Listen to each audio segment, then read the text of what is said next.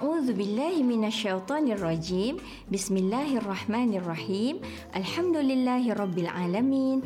Assalatu wassalamu ala asyrafil anbiya'i wal mursalin wa ala alihi wa ashabihi ajma'in. Amma ba'du. Assalamualaikum warahmatullahi taala wabarakatuh. Alhamdulillah, hari ini kita dapat menyambung lagi pembelajaran kita dalam subjek Pendidikan Islam Tingkatan 5. Apa khabar semua anak murid Ustazah? Kaifahalukum jami'an? Ustazah doakan keadaan kita pada hari ini adalah lebih baik daripada semalam dan didoakan lagi agar keadaan kita pada hari esok adalah lebih baik daripada hari ini. Mengapa Ustazah doakan begitu? Doa Ustazah ada kaitan dengan tajuk yang Ustazah akan sampaikan pada kali ini.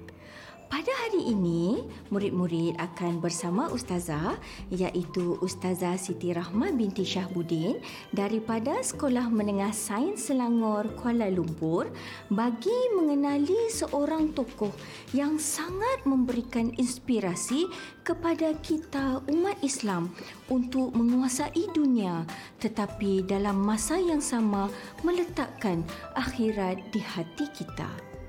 Siapakah tokoh yang ustazah maksudkan? Dengarkan mutiara kata beliau ini. La ummata biduni akhlaqin wala akhlaq bighairi aqidatin wala aqidata bighairi fahmin. Maksudnya, tiada umat tanpa akhlak, tiada akhlak tanpa akidah dan tiada akidah tanpa kefahaman yang benar. Ungkapan ini sangat ringkas tetapi tepat dan jitu. Ungkapan ini bermaksud untuk melahirkan umat Islam yang bertamadun dan cemerlang mestilah mempunyai akhlak yang mulia dan terpuji akhlak yang mulia dan terpuji ini hanya akan tercapai dengan pemahaman yang benar dan pelaksanaan akidah Islam yang kukuh seperti mana sabda Rasulullah sallallahu alaihi wasallam yang diriwayatkan oleh Imam Al-Bukhari yang berbunyi innama bu'istu liutammima makarimal akhlak yang bermaksud sesungguhnya aku iaitu Nabi Muhammad sallallahu alaihi wasallam diutuskan untuk menyempurnakan akhlak yang mulia. Penjajahan kuasa Eropah suatu ketika dahulu telah meninggalkan kesan yang cukup kuat ke atas pemikiran umat Islam. Penjajah barat mahu membentuk dan membina persepsi dalam kalangan masyarakat yang dijajah bahawa kuasa asing itu ialah bangsa yang gagah dan hebat sehingga layak diangkat menjadi tuan kegemilangan tamadun dan kemodenan gaya hidup Eropah yang diperagakan menyebabkan sebahagian penduduk pribumi berasa rendah diri dan malu dengan tradisi sehingga beranggapan adalah lebih baik jika berdiam diri dan mengikut sahaja kata penjajah barat yang menakluki tanah air mereka ketika itu umat Islam pada ketika itu lupa tentang peradaban yang dibawa oleh Rasulullah sallallahu alaihi wasallam yang menyamaratakan hak tanpa mengira bangsa dan warna kulit sehingga mampu menghapuskan sistem perhambaan di muka bumi ini mereka lupa tentang kehebatan panglima dan pahlawan Islam berjihad fi sabilillah menentang kafir-kafir harbi dan membuka wilayah-wilayah Islam sehingga dua per tiga dunia mengenal apa itu ajaran Islam mereka lupa kegemilangan dunia pendidikan di mana bermunculannya mata pelajaran mata pelajaran fardu ain dan fardu kifayah pada zaman kerajaan Bani Abbasiyah yang lebih sistematik seperti ilmu fizik geografi astronomi kimia dan perubatan Mereka lupa umat Islamlah yang telah banyak membuat penemuan-penemuan ilmiah terkemuka dan tersohor di dunia seperti Muhammad bin Musa Al-Khawarizmi merupakan orang Islam yang mencipta angka sifar seterusnya menghasilkan formula integrations and equations. Al-Batani pula adalah orang Islam yang berjaya menemui cara mengukur jarak antara bumi dengan matahari. Jabir bin Hayyan, orang pertama yang menemui asid sulfurik. Hassan bin Al-Haytham, orang Islam yang berjaya menghuraikan proses penglihatan menerusi pembalikan cahaya pada retina. Sharif Al-Idrisi pula orang Islam yang berjaya membuat peta dunia dalam glob yang pertama di dunia dan Ibn Sina orang Islam yang telah menghasilkan 116 karya perubatan. Dan buku beliau Al-Qanun Fittib menjadi bahan rujukan asas perubatan di Eropah pada abad pertengahan selama berapa tahun murid-murid? 600 tahun lama. Penemuan-penemuan ini banyak dipindahkan ke Eropah sehingga mencetuskan zaman Renaissance di sana. Semua penemuan ini adalah hasil daripada penguasaan yang kukuh terhadap ajaran Al-Quran dan As-Sunnah dan memahami bahawa menuntut ilmu merupakan suatu jihad yang dituntut dalam agama umat Islam di bawah penjajahan kuasa asing telah lupa tentang kehebatan ajaran Islam yang sebenar. Identiti Islam yang sebenar hilang daripada diri dan jiwa raga mereka. Mereka mengagungkan kuasa asing yang disangkakan hebat sedangkan kehebatan yang diperoleh kuasa asing itu adalah hasil jeripayah umat Islam terdahulu membuat penemuan-penemuan ilmiah. Keadaan ini membuatkan adrenalin As-Sayyid Jamaluddin Al-Afghani membuak-buak sehingga beliau datang dengan idea islah beliau agar umat Islam sedar dan mengubah cara pemikiran mereka dan kembali berpegang teguh kepada ajaran Al-Quran dan As-Sunnah yang sebenar seterusnya keluar daripada belenggu penjajahan. Ya murid-murid, daripada sejarah tadi, hari ini kita akan berkenalan dengan tokoh yang membawa idea islah kepada umat Islam di Asia Barat ini iaitu As-Sayyid Jamaluddin Al-Afghani. Tajuk ini merupakan tajuk bahagian sirah dan tamadun Islam pelajaran ke-28 sebelum kita membedah biografi tokoh terkemuka ini, Ustazah nak murid-murid sediakan dahulu buku tulis dan pen untuk membuat nota dan catatan tentang topik kita pada hari ini. Sekiranya murid-murid mempunyai buku teks Pendidikan Islam tingkatan 5, bolehlah merujuk muka surat 237 hingga 241. Manakala bagi murid-murid yang mempunyai buku rujukan pula, sila lihat tajuk As-Sayyid Jamaluddin Al-Afghani ya. Baiklah, kita lihat dahulu objektif pembelajaran kita agar murid-murid dapat mengenal pasti apa yang perlu dikuasai dalam tajuk ini. Pada akhir pembelajaran, insya-Allah murid-murid akan dapat pertama menyatakan biodata, kepribadian dan pendidikan As-Sayyid Jamaluddin Al-Afghani dengan betul. Kedua, menyenaraikan sumbangan As-Sayyid Jamaluddin Al-Afghani dalam bidang pemikiran dan gerakan Islam dengan jelas. Ketiga, menganalisis idea islah As-Sayyid Jamaluddin Al-Afghani dengan terperinci dan keempat iaitu yang terakhir mencadangkan satu cara mencontohi kepribadian dan ketokohan As-Sayyid Jamaluddin Al-Afghani. Murid-murid, kita mulakan pembelajaran pada hari ini dengan mengetahui biodata As-Sayyid Jamaluddin Al-Afghani. Nama sebenar beliau ialah As-Sayyid Jamaluddin bin Safdar Al-Afghani. Beliau dilahirkan pada tahun 1254 Hijrah bersamaan 1838 Masihi di perkampungan As'ad, Kabul, Afghanistan.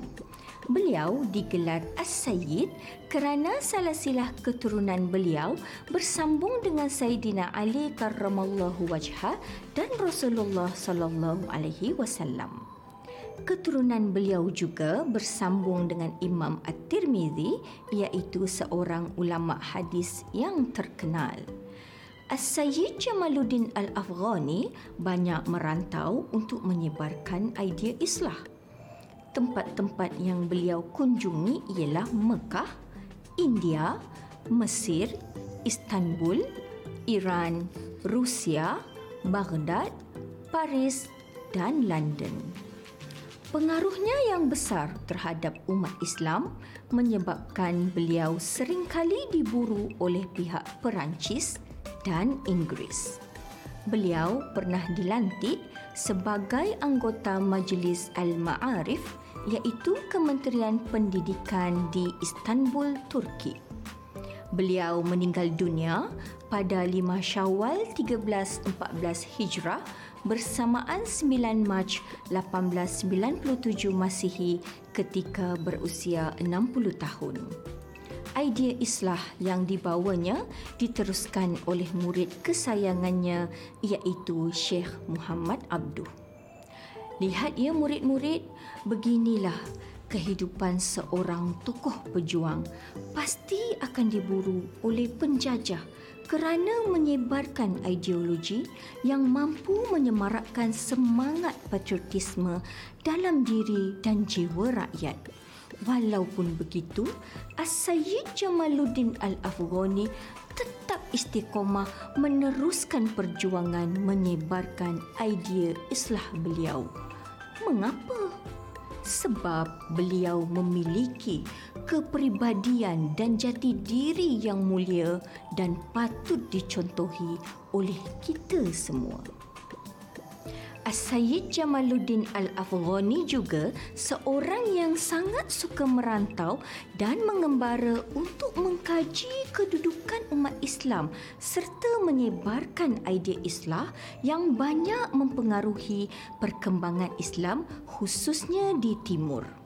Bukan itu sahaja, beliau juga merupakan seorang yang tekun. Beliau menjadi contoh tauladan yang baik untuk kita sebagai penuntut ilmu dan khalifah Allah yang bertanggungjawab menyebarkan agama Islam. As-Sayyid Jamaluddin Al-Afghani menguasai pelbagai bidang ilmu dan bahasa. Ha, murid-murid nak tahu bahasa apa yang As-Sayyid Jamaluddin Al-Afghani kuasai? Banyak. As-Sayyid Jamaluddin Al-Afghani menguasai beberapa bahasa dunia seperti bahasa Afghanistan iaitu Pashto, Parsi, Arab, Turki, Urdu, Perancis, Inggeris dan Rusia yang menjadikan platform bagi beliau menyampaikan idea Islam dan ajaran Islam yang sebenar kepada pelbagai bangsa yang bertutur dalam bahasa tersebut. Wah, hebatnya beliau kan. Banyak bahasa yang beliau kuasai. Murid-murid pula telah menguasai berapa bahasa. Seronok kan dapat bercakap dalam pelbagai bahasa. Dapat kita bersahabat dan berkomunikasi dengan ramai orang yang berlainan bangsa. Sekarang kita lihat pula latar belakang pendidikan beliau.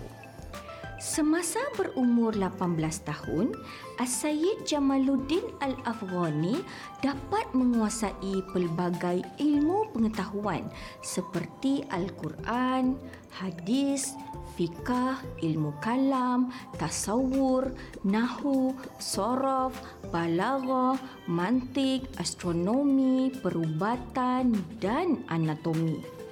beliau juga pernah bermusafir ke India untuk mendalami ilmu matematik moden.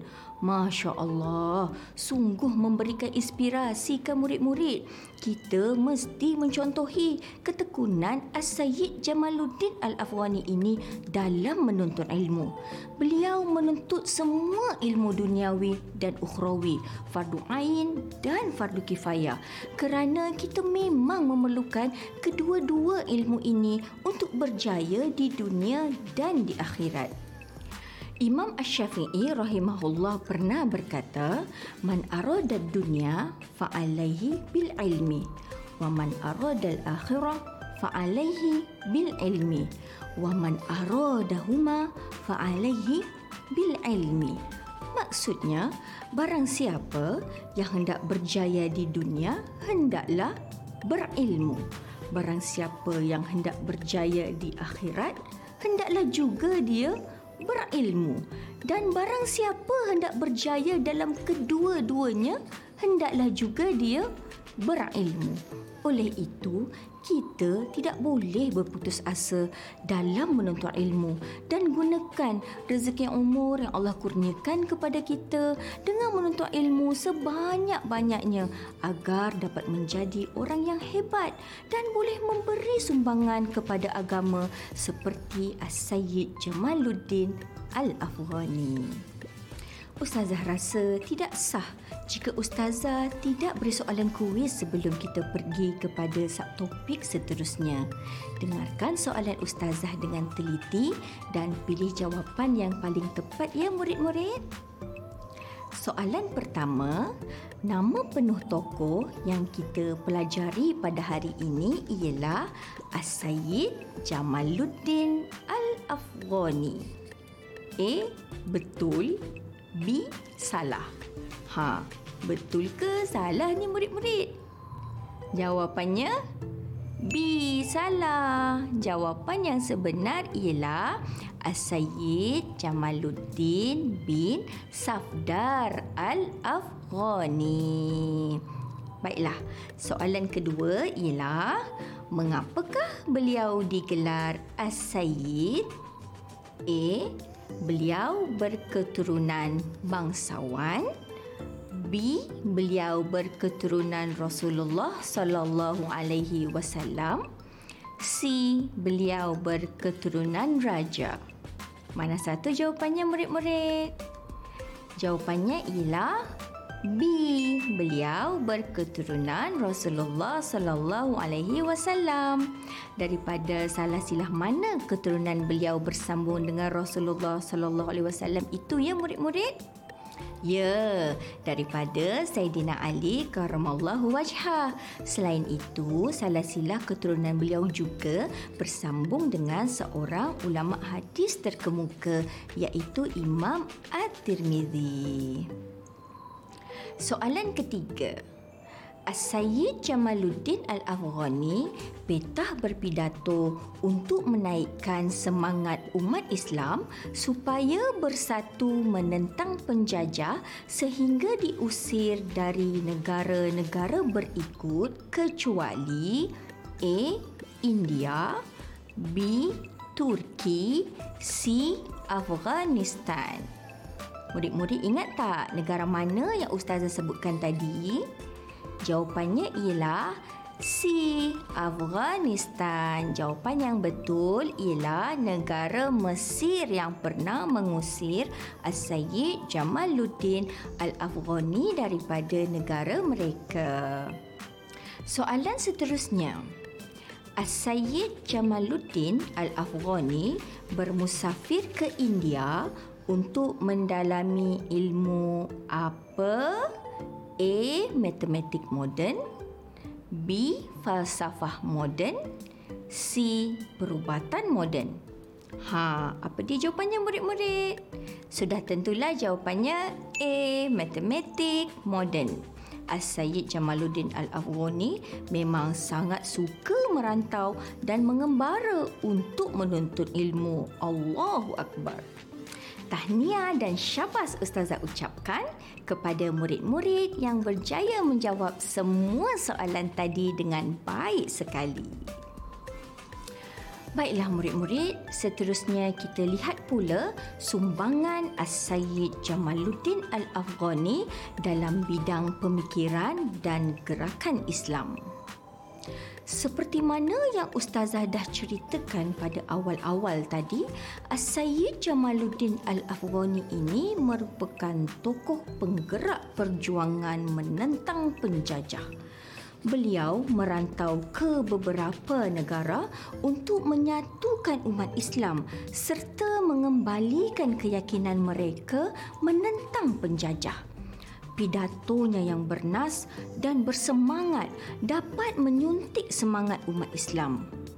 Contohnya, beliau cuba mengembalikan keyakinan umat Islam di India terhadap keupayaan mereka menentang penjajah dengan pidatonya Seandainya jumlah kamu yang beratus-ratus juta ini ditakdirkan menjadi lalat dan nyamuk sekalipun, nescaya kamu akan dapat memekakkan telinga Inggeris dengan suara kamu. Seandainya kamu ditakdirkan menjadi labi-labi atau penyu sekalipun lalu kamu berenang ke tanah Inggeris, bilangan kamu yang seramai ini akan dapat mengepung dan menenggelamkan tanah Inggeris. Kamu akan pulang ke India dalam keadaan merdeka. As-Sayyid Jamaluddin Al-Afghani telah menghasilkan beberapa karya yang berbentuk ilmiah seperti Al-A'malul Kamilah, Ar-Raddu 'ala Dahriyin, Tatimmatul Bayan fi Tarikhil Afghan, Al-Khatirat dan At-Takayyufat ala Syarh Dawani lil Aqaid Adadiyah. As-Sayyid Jamaluddin Al-Afghani juga turut mengasaskan beberapa majalah yang menjadi platform beliau menyebarkan idea islah beliau iaitu majalah yang utama ialah majalah Al-Urwatul Wusqa di Perancis. Majalah ini mula diterbitkan di Perancis pada 5 Jamadil Awal 1130 Hijrah setelah 18 keluaran iaitu selepas 8 bulan penerbitannya majalah ini diharamkan oleh kerajaan Perancis. Selain itu, beliau juga menerbitkan majalah akhbar di Mesir. Di samping majalah, As-Sayyid Jamaluddin Al-Afghani juga menerbitkan dua jenis akhbar di Mesir dan London iaitu akhbar At-Tijarah di Mesir dan akhbar Al-Khafiqin di London. Walaupun As-Sayyid Jamaluddin Al-Afghani tidak menghasilkan kitab-kitab besar sebagaimana kebiasaan ulama-ulama yang lain tetapi idea islah yang dibawanya memberi pengaruh yang besar dalam jiwa umat Islam hingga ke hari ini. Kerana beliau mempengaruhi cara pemikiran umat Islam yang menjadi tunjang tamadun Islam yang pernah mewujudkan zaman keemasan keemasan dunia iaitu golden age suatu ketika dulu. Memang bukan mudah untuk memberi inspirasi kepada orang lain apatah lagi kepada masyarakat umum yang murid-murid seperti apa yang dilakukan oleh As-Sayyid Jamaluddin Al-Afghani. Namun, kita mesti mulakan tindakan perubahan daripada diri kita sendiri. Kerana Allah Subhanahu Wa Taala sendiri telah berfirman dalam surah Ar-Ra'd ayat 11 yang berbunyi A'udzubillahi minasyaitonirrajim. Innallaha la yughayyiru ma biqaumin hatta yughayyiru ma bi anfusihim.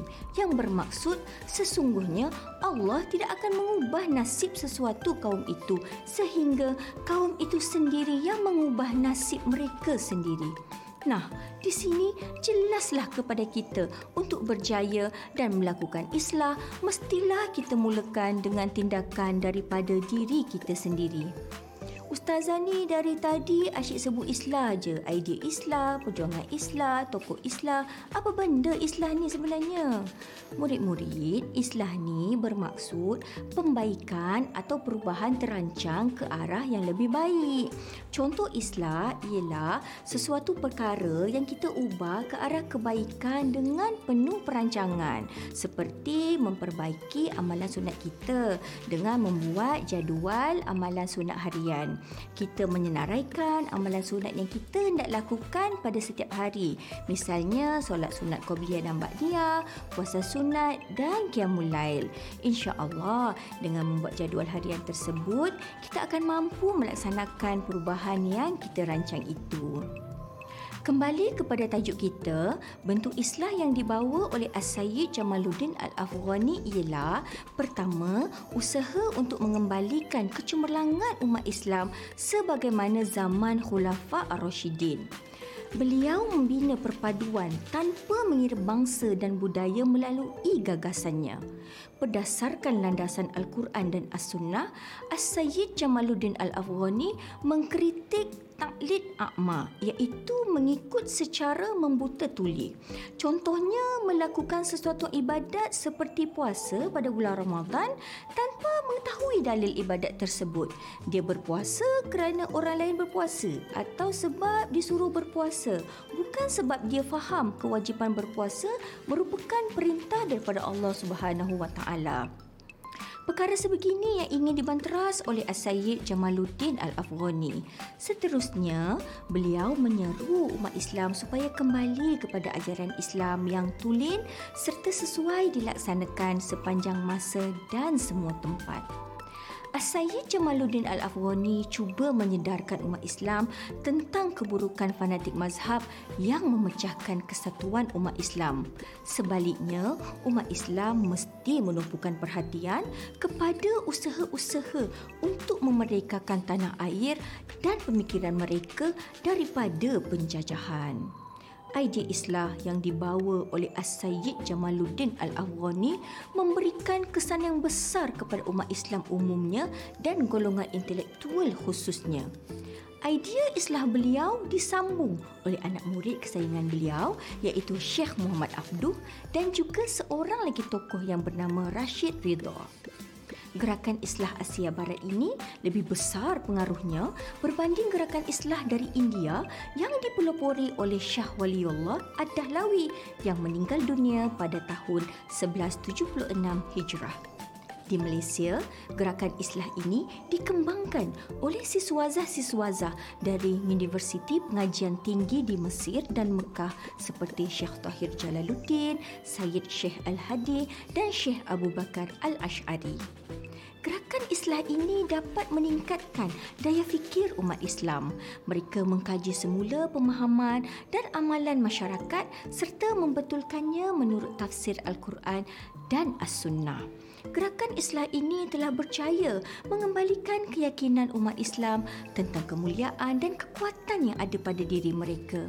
Hasilnya, timbul kesedaran dalam kalangan umat Islam untuk berjuang membebaskan tanah air daripada penjajahan barat.